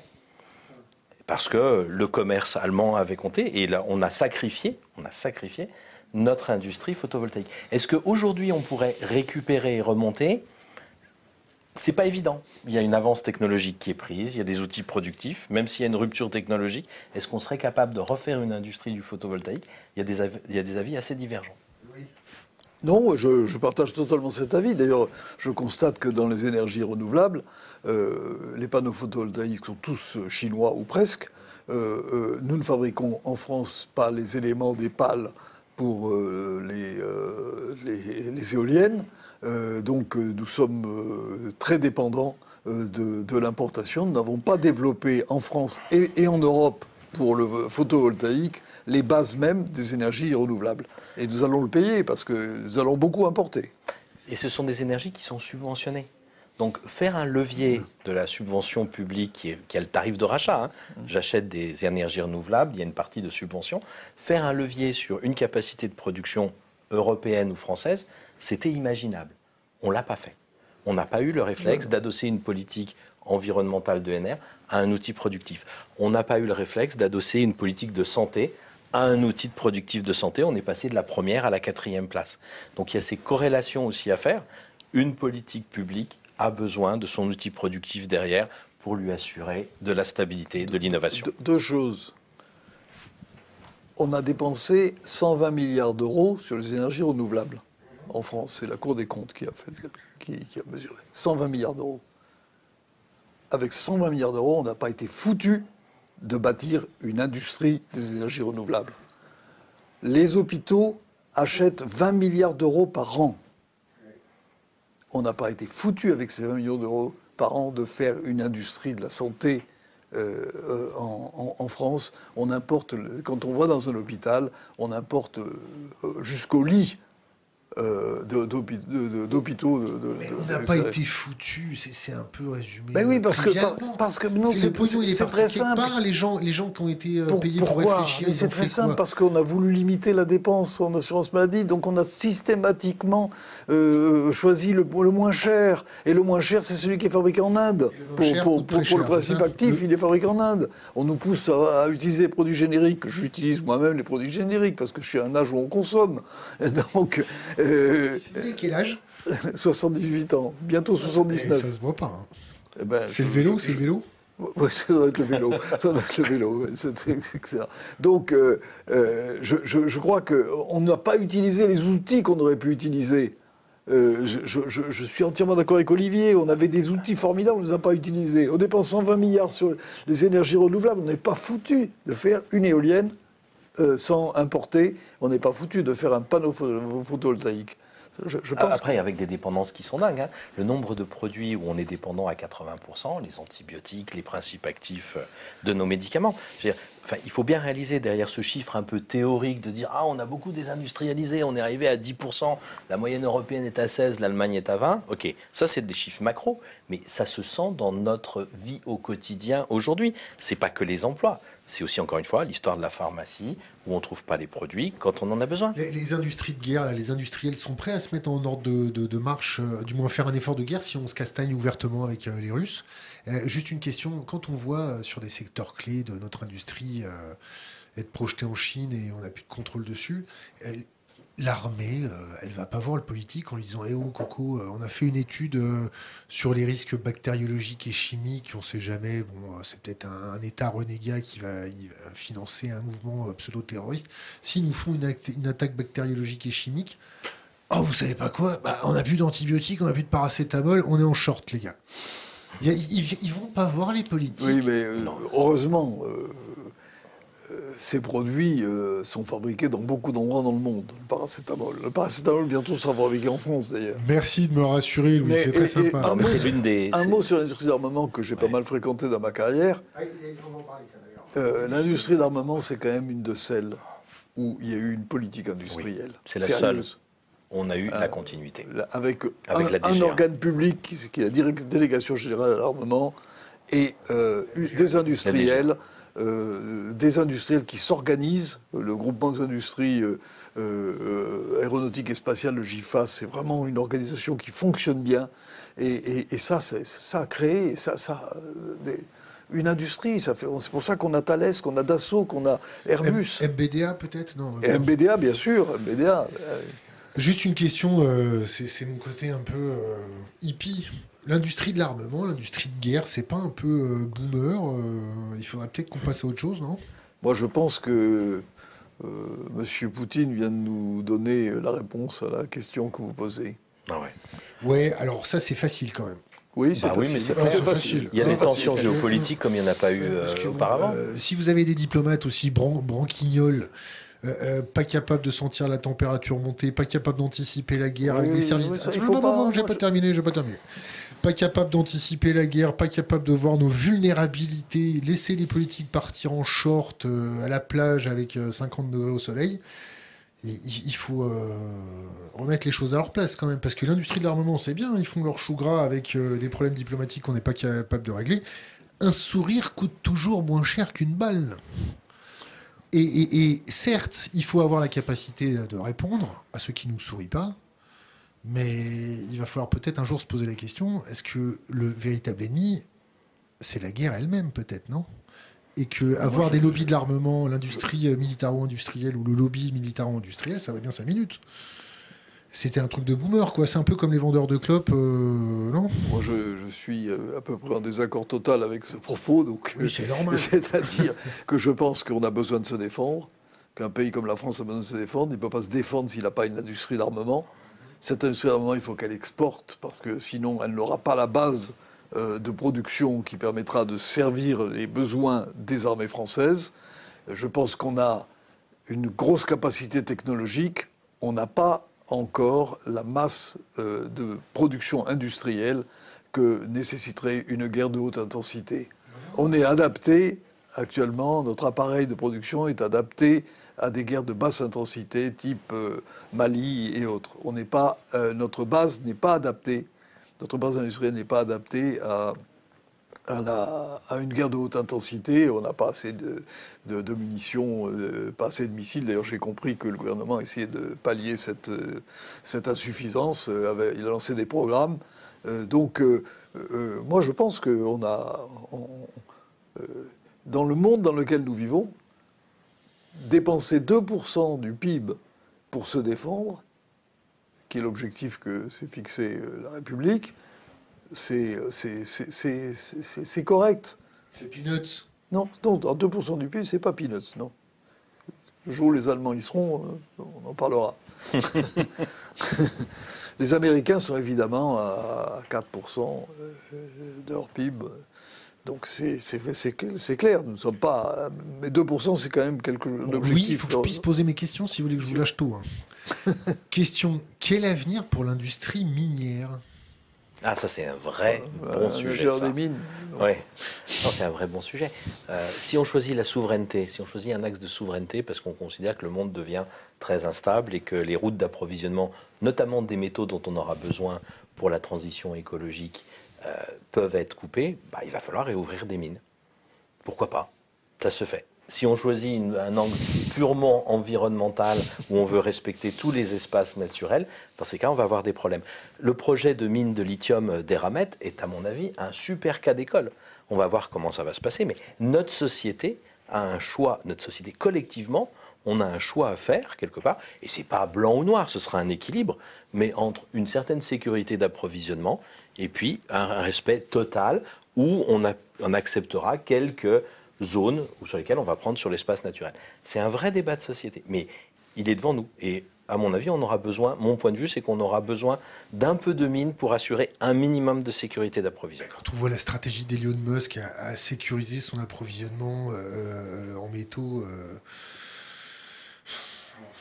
oui, et puis aujourd'hui, tous les grands groupes industriels se posent la question, et ceux qui euh, vont considérer que les métaux, ça s'achetait euh, à la bourse du LME ou bien euh, auprès de traders, ils sont en train de redescendre la chaîne, vérifier la mine qui les fournit, ceux qui les transforment pour savoir s'ils sont bons ou pas bons, et ils se commencent à sécuriser leur chaîne d'approvisionnement. On le voit ça partout. Avec les contrats de gaz, c'est ça? Il y, a, un rapport là-dessus, qui est le rapport Varin, qui est intéressant. Il faut maintenant que, passer à l'acte. Bon, question Internet. Euh, vous comptez prendre votre retraite à quel âge, les gars, là? J'adore bosser, donc je sais pas, j'ai encore pas mal d'heures. Mais... Moi, je suis trop vieux pour prendre ma retraite. c'est comme les chevaux de course, quand ils prennent leur retraite, ils cannent, c'est ça? Je suis trop vieux pour prendre ma retraite. C'est pas de moi, c'est d'un banquier français. Euh, peut-il approfondir sa phrase La dette française est une dette de bonne qualité La dette française est de bonne qualité parce que euh, la capacité à rembourser cette dette est considérée par le marché comme euh, forte. Pour ça que nous sommes, la, dette française est bien notée. Elle est moins bien notée que la dette allemande. Pour ça que nous avons une petite différence de taux d'intérêt entre la France et l'Allemagne. Mais euh, la Banque de France gère assez bien ça et, le, ministère des Finances gère assez bien ça, c'est bien que ce qu'on appelle le spread euh, entre la France et l'Allemagne, c'est-à-dire l'écart entre la France et l'Allemagne, ne s'accroît pas. Donc ça veut dire que nous sommes en Europe une des dettes de, meilleure de, la meilleure qualité. Ce qui est d'ailleurs euh, quelque chose, un actif qu'il faut défendre. Hein, et, un certain nombre de politiques, euh, je pense aux retraites, euh, sont peut-être inspirées par la volonté de montrer au marché qu'on fait des choses qui protègent notre, la, la solvabilité de notre dette. Euh, c'est pas une question. Je ne prends pas parti sur l'affaire des retraites. C'est pas une question, c'est un commentaire euh, d'Abdella. Monsieur Gallo est un grand philanthrope. Il donne beaucoup d'argent aux associations. Sans trop en parler, il faudrait lui rendre hommage de ce côté-là. Vous, en parler Je, ne vois pas d'où il tire son information. mais c'est très agréable d'entendre ça, mais je ne sais pas d'où il tire cette information. Monsieur, monsieur. Gallois est un radin. Il ne garde. bah oui, je préférerais ça. C'est très à la mode les radins. Sobriété, maintenant, on va être tous radins. Ah non, mais sobriété ne veut pas dire radin. Ça, j'ai l'impression d'entendre ma femme me parler. Oui, hein je suis très honoré. Non, mais euh, ceux qui pratiquent la sobriété ne sont pas radins. Il faut arrêter avec ça. Non, mais qu'est-ce que c'est que cette histoire? Euh, Que pense-t-il de la nouvelle voiture limitée à 2 litres au 100 C'est un objectif euh, ambitieux, mais pas totalement irréaliste. Ah bah, À quel prix Et surtout, alors ça, c'est une grande discussion que j'avais quelqu'un qui travaille euh, euh, dans le spatial et qui disait euh, c'est très très bien euh, euh, de faire des petites voitures à pas cher et qui consomment pas beaucoup. Le problème, c'est que tout le monde va en acheter. Et que résultat des courses, in fine, euh, tout le monde va consommer. Beaucoup plus qu'avant. À voir, hein, quand même. Ouais, hein, ça, c'est, c'est- c'est un raisonnement qui me plaît beaucoup, parce que ça veut dire qu'il vaudrait mieux que les, les- les produits qui émettent du CO2 soient réservés aux riches. Comme ça, il n'y en aurait pas trop. euh, et ça, me paraît, ça me paraît un argument très très fort auquel je m'associe. Vous, vous êtes de gauche. Euh, moi, je suis euh, un républicain. La, la République. Bel effet de manche. C'est-à-dire que les. C'est bien, c'est bien. Bien répondu. J'ai trop. Mais qu'est-ce que c'est que cette histoire de partir à 8h, Louis? Qu'est-ce que. Il- euh, Olivier, il faut nous garder. là. Non, mais qu'est-ce que c'est que cette façon, on Ou sinon, on va le faire revenir. Euh, bon, on passe à des questions beaucoup plus cool parce qu'il ne me reste que 15 minutes. Non. Demain, il y a interview. Pour 5. Hein? Oui, vas-y. Alors, C'est quoi votre auteur de, de science-fiction préféré, que ce soit en série, en livre, euh, en roman, ce que vous voulez? Votre auteur de science-fiction préféré? Je n'aime pas la science-fiction. Mais pourquoi? J'aime pas la science-fiction. J'arrive pas à rentrer là-dedans. J'ai bien aimé La guerre des étoiles, mais c'est tout. Star Trek. Essayez Star Ouais. Trek. Je, je rentre pas dans la science-fiction. En plus, il y a- il y, a un capitaine qui vous ressemble euh, beaucoup. hein. Euh, Olivier, Enfin, je, je lis plus beaucoup de science-fiction, mais j'ai beaucoup aimé Michel Garnier. Peut-être pas très connu, mais Le Soleil va mourir, des choses comme ça. Quand j'étais euh, ado. Soleil Vert, ça vous parle? Bien sûr, le film. Oui. Oui. Moi, je connais le film, Ça- je connais ça- pas le bouquin, s'il y en a un. Ça, ça ne me, j'ai vu le titre du film, j'ai pas vu le. Ah, je- On vous le conseille aussi. Vous êtes plutôt soleil euh, vert ou soleil jaune? Euh, Je vais vous demander de nous conseiller trois bouquins qui ont compté pour vous. Euh, vous avez le droit de sortir un de vos bouquins dans les trois, exceptionnellement. Mais au moins, donnez-nous trois bouquins qui ont compté dans votre vie. Olivier? Dans notre vie. La Belle du Seigneur, Cohen. Superbe histoire d'amour dans un contexte d'institution internationale un peu kafkaïenne. Le contraste était vraiment. Qu'est-ce qu'il y a d'autre sinon? Après, euh, un peu de, de poésie sans doute, Rimbaud, mais plus un, enfin, quelques poèmes euh, du style de Bateau ivre que j'ai adoré. Apollinaire, vous kiffez un peu ou pas du tout? Un petit peu, mais pas, pas autant. Et puis quoi d'autre encore? Après, c'est une lecture récente que, que je peux recommander euh, à- aux gens qui n'auraient pas découvert ce type de, de pensée et de philosophie, c'est Bruno Latour, ou Atterrir, que moi j'ai découvert. Alors, je m'attendais à ce que tu utilises le terme de boomer à un moment donné dans cette interview. T'as pas pu t'empêcher. Euh, voilà, bah moi c'est euh, quelqu'un un millénium qui m'a, qui m'a une millénium qui m'a recommandé ça et une superbe lecture euh, éclairante. Alors c'est encore partiel, mais par rapport au projet de société dans lequel on se projette, c'est euh, une première fenêtre ouverte. T'as écrit des bouquins, toi? Moi j'en ai écrit pas mal, ouais. C'est quoi le dernier? Le dernier c'est euh, Vers la Renaissance industrielle. Quelle édition? Euh, c'est Marie B avec euh, Anaïs Voigilis. Oh, c'est pas vrai. Mais bien sûr, l'innocent. Et puis sinon, j'en ai, ouais, j'en ai écrit d'autres. J'en ai fait à peu près un à chaque fois que j'ai eu une, un changement professionnel. Donc ça fait, il y en a certains que j'ai pas publiés. Pas après, euh, après l'Élysée, j'ai rien publié, mais j'ai écrit quelque chose. C'est un peu des, des reflets de, de chacune de mes expériences. Avant, avant d'entendre les trois bouquins de, de Louis, un commentaire. Non, qui n'est pas un commentaire, c'est une question qui dit Et on n'est pas foutu de virer tous ces faiseurs de plans pourris Ah Bon, la prochaine fois que vous venez, vous allez répondre à cette question. Les trois bouquins de Louis. Alors, le premier qui m'a vraiment bouleversé, c'est Vie et Destin de Vassili Grossman. Si j'ai un bouquin à recommander euh, pour emporter sur une, une île déserte, c'est celui-là. Euh, si j'en cherche un autre, j'ai 1793 de Victor Hugo. C'est un bouquin formidable. D'actualité, les gars. Pas, Ouais. pas très long. Mais oui, mais moi, j'ai besoin de sortir de l'actualité euh, pour euh, Non, mais c'est- le soir. C'était pas. euh, Pas ironique. C'est d'actualité, les gars. 1793, euh, euh, c'est un bouquin formidable. En plus, c'est un bouquin de Victor Hugo qui fait moins de, de 2000 pages. Donc, euh, c'est- un bouquin qui est formidable. Et, parmi les essais, je pense que c'est Fourquet qui, a fait euh, qui, a vraiment mis le doigt sur un certain nombre de choses. J'y ajoute Guy Louis, que je trouve excessif parfois, mais qui pointe des choses qui me paraissent parfaitement aiguës, comme la sécession des riches. Et je pense que c'est un phénomène massif en France, extrêmement préoccupant, c'est que euh, la société française est en train de se cloisonner et les riches sont en train de faire sécession. C'est-à-dire... On les faire. Bah, L'évasion fiscale, tout ça. Oui, mais ils font sécession parce qu'ils ils ont leurs écoles, ils ont leur lieu de vacances.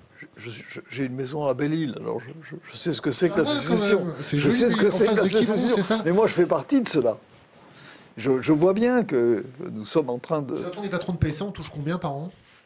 Ah, mais j'étais, moi, j'étais euh, président conseil de surveillance. Le, le, le euh, chez Airbus, euh, ça a varié parce que comme j'ai eu quelques difficultés avec mon conseil d'administration sur ma rémunération, puisque j'en ai refusé une partie à un certain moment, c'était quand la dernière année, c'était 4 millions.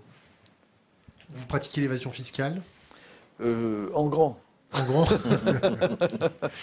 Alors, avant de vous lâcher à cause de Louis, un conseil pour les jeunes générations.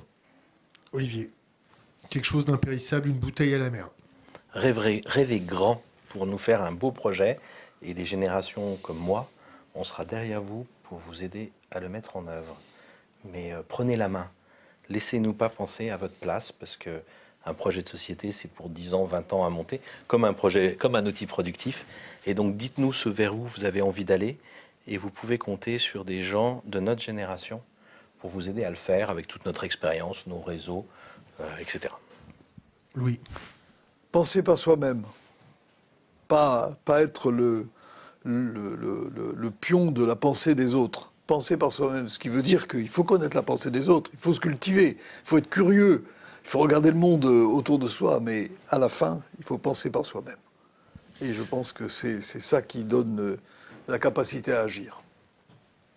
Alors, avant de vous remercier d'être là, je dis demain interview, interview économie, interview en version originale euh, anglais. Donc préparez-vous. Messieurs, je voulais vous remercier. C'était trop court, mais c'était pas mal et c'était bon. Il va falloir revenir. Vous faites une belle équipe tous les deux. Merci. merci à vous. Merci, merci de, de, tenir compte de mes, de mes contraintes. attends, attends, attends, on se lève pas tout de suite. Il faut enlever le micro et on coupe l'émission.